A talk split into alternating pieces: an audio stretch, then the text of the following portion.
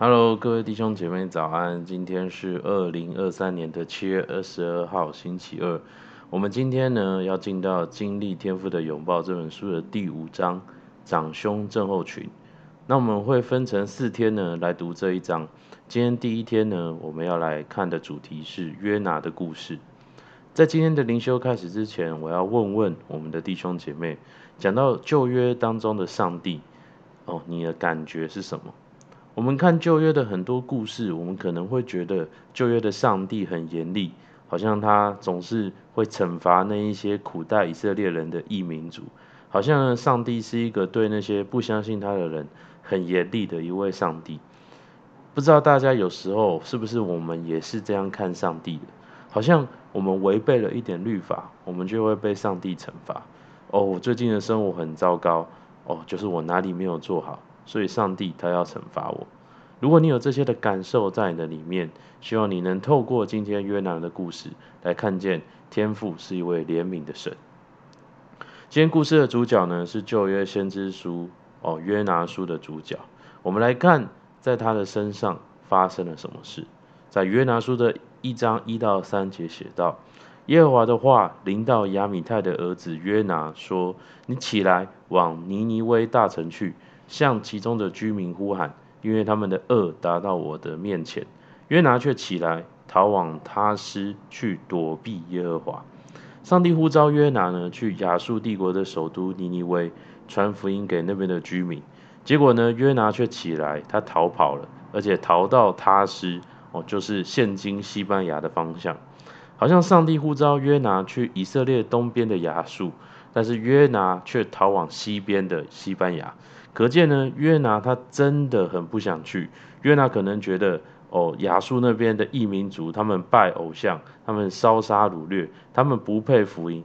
也可能呢，他惧怕亚述的强大，他怕惹上杀身之祸，所以他逃跑不去。总之呢，约拿就逃跑了。而面对约拿的逃避，上帝怎么做呢？在一章后面的经文写道：然而耶和华使海中起大风。海就狂风大作，甚至船几乎破坏。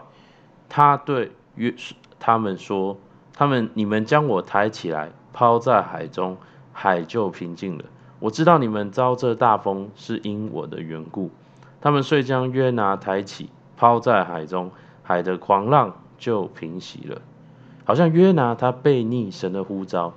如果神是严厉的哦，神应该要让约拿就直接在这个风暴当中淹死。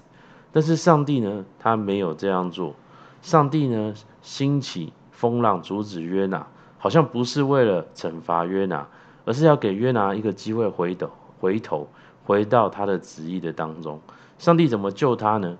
在一章十字节说到，耶和华安排了一条大鱼吞了约拿，他在鱼腹中三日三夜。上帝让一只鱼来拯救了约拿，没有让约拿直接淹死。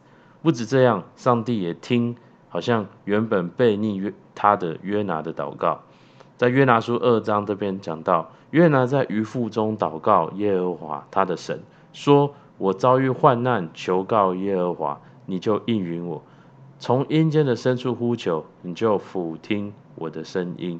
我下到山根，地的门将我永远关住。耶和华我的神啊，你却将我的性命从坑中救出来。”而上帝听约拿的祷告，上帝应允他的祷告。在二章的最后，看我们可以看到耶和华吩咐鱼，鱼就把约拿吐在旱地上。而约耶和华的话就第二次临到约拿说：“你起来往尼尼微大城去，向其中的居民宣告我所吩咐你的话。”我们看见约拿虽然悖逆神的旨意。但是他也经历了很多的恩典。他虽然遭遇风暴，但上帝差派大鱼拯救他。好像约拿虽然悖逆，但是上帝仍然听他的祷告。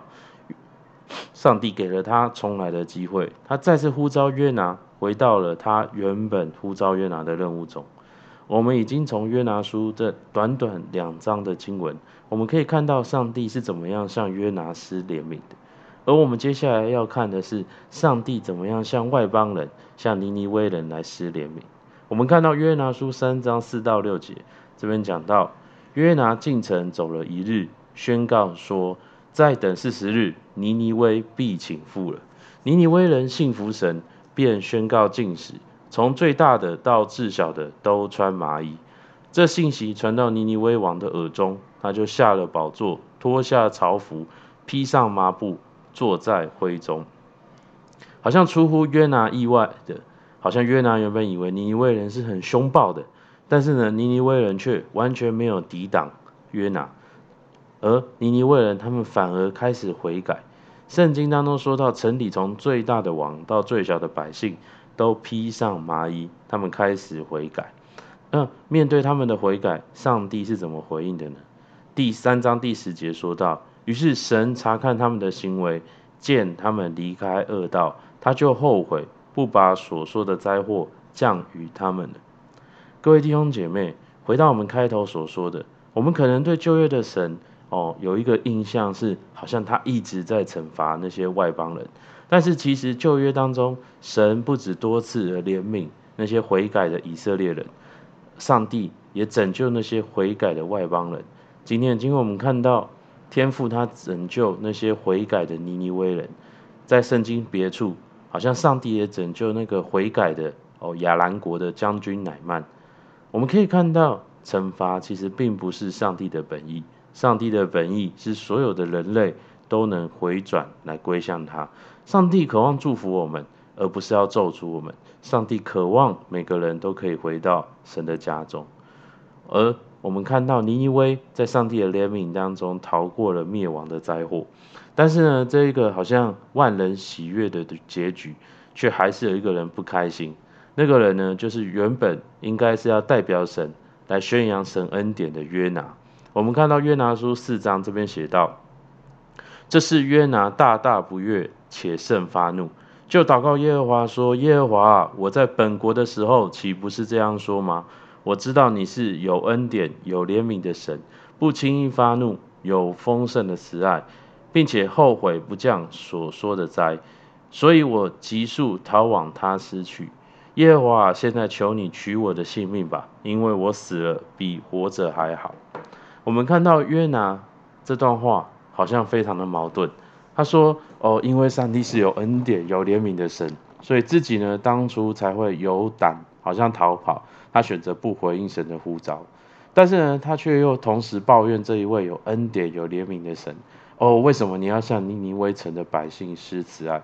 好像约拿他知道上帝蛮有怜悯，但是他就是不能够接受上帝怜悯尼尼微人。各位弟兄姐妹，如果你的小孩今天跟你赌气，好像约拿一样，你明明已经对他很好了，他还是觉得哦，爸爸妈妈不公平，哦，你会作何感想？哦，你可能会很想要把他掐死。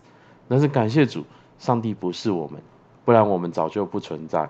我们来看看上帝怎么对赌气的约拿。于是约拿出城，坐在城的东边，在那里为自己筑了搭了一座棚，坐在棚的荫下，要看看那城究竟如何。耶和华安排一棵皮麻，使其发声高过约拿，引而盖过他的头，救他脱离苦楚。约拿因这棵蓖麻就大大喜乐。即使呢，约拿在那边耍脾气，好像故意挑衅上帝，但是上帝呢仍然顾念约拿。上帝为赌气的他预备一棵树，这个画面有没有像那个父母为赌气的孩子预备晚餐，为赌气的孩子敞开家门？这就是天父对约拿的爱，也是对我们的爱。而上帝呢，也使用了这棵树，向约拿表达他所要真正表达的。我们看到约拿书四章七到十一节，次日黎明，神却安排一颗一条虫子咬这匹马，以致枯槁。日头出来的时候，神安排炎热的东风，日头曝晒约拿的头，使他发昏。他就为自己求死，说：“我死了比活着还好。”神对约拿说：“你因这颗皮麻就发怒，合乎理吗？”他说：“我发怒以至于死。”都合乎理。耶和华说：“这皮麻不是你栽种的，也不是你培养的，一夜发生，一夜干死，你尚且爱惜。何况这尼尼微大臣，其中不能分辨左手右手的有十二万多人，并有许多牲畜，我岂能不爱惜呢？各位弟兄姐妹，约拿的故事让我们看见，上帝真是一位不断施怜悯的天父。他向约拿施怜悯，他向尼尼微的百姓施怜悯，他也向你、向我每一个愿意来到他的人、他的面前的人施怜悯。上帝的怜悯不是来自于我们的努力，要讲努力，要讲听话。其实约拿根本一点都不听话，处处违逆神，还跟上帝闹脾气。更不要说这些亚述人，他们之前拜了几百年的偶像，他们烧杀掳掠很多个国家。但是当他们悔改的时候，天父仍然向他们施怜悯。各位弟兄姐妹，这就是恩典。恩典不是来自于我们做的对、做得好。上帝爱我们是他的选择，是他的恩典，是他白白给我们的。天父这样的爱我们，因为我们就是为爱被造，我们就是要彰显天父的爱的器皿。我们应该是一个能接收神的爱，而也能够把神的爱散发出去的工具。这就是我们被造的目的。就好像 iPhone 就应该能够打电话上网，特斯拉应该充满电就可以跑。所以我要问你。你有没有时常的能够感受到神的爱？你有没有把神的爱好像能够发散出去？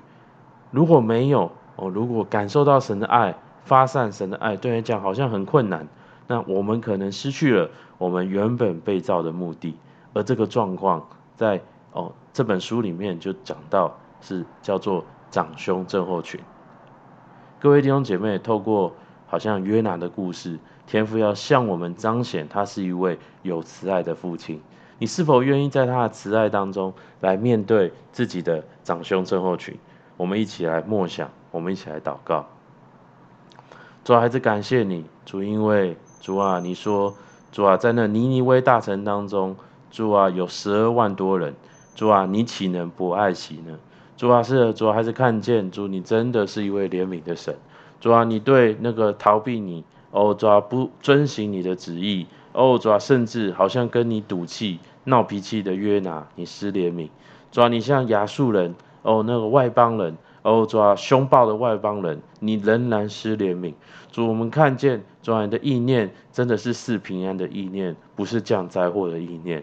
主，今天把这样的一个信念。哦，烙印在我们每个弟兄姐妹的里面，主要让我们知道你的旨意不是要咒诅，不是要惩罚，你的旨意是要祝福，是要成全我们的生命。主，让我们带着这个安全感。主，我们来到你的面前，我们愿意开口来祷告。主，我们也能够，哦，主好像是，哦，抓抓抓，也勇敢的承认我们的需要，我们的问题，让你可以来介入在我们生命当中，来帮助我们。主，还是感谢你，哦，主把那个儿子安全感放在我们弟兄姐妹的里面。主啊，听我们祷告，奉耶稣的名，阿门。好，我们今天灵修到这边，谢谢大家。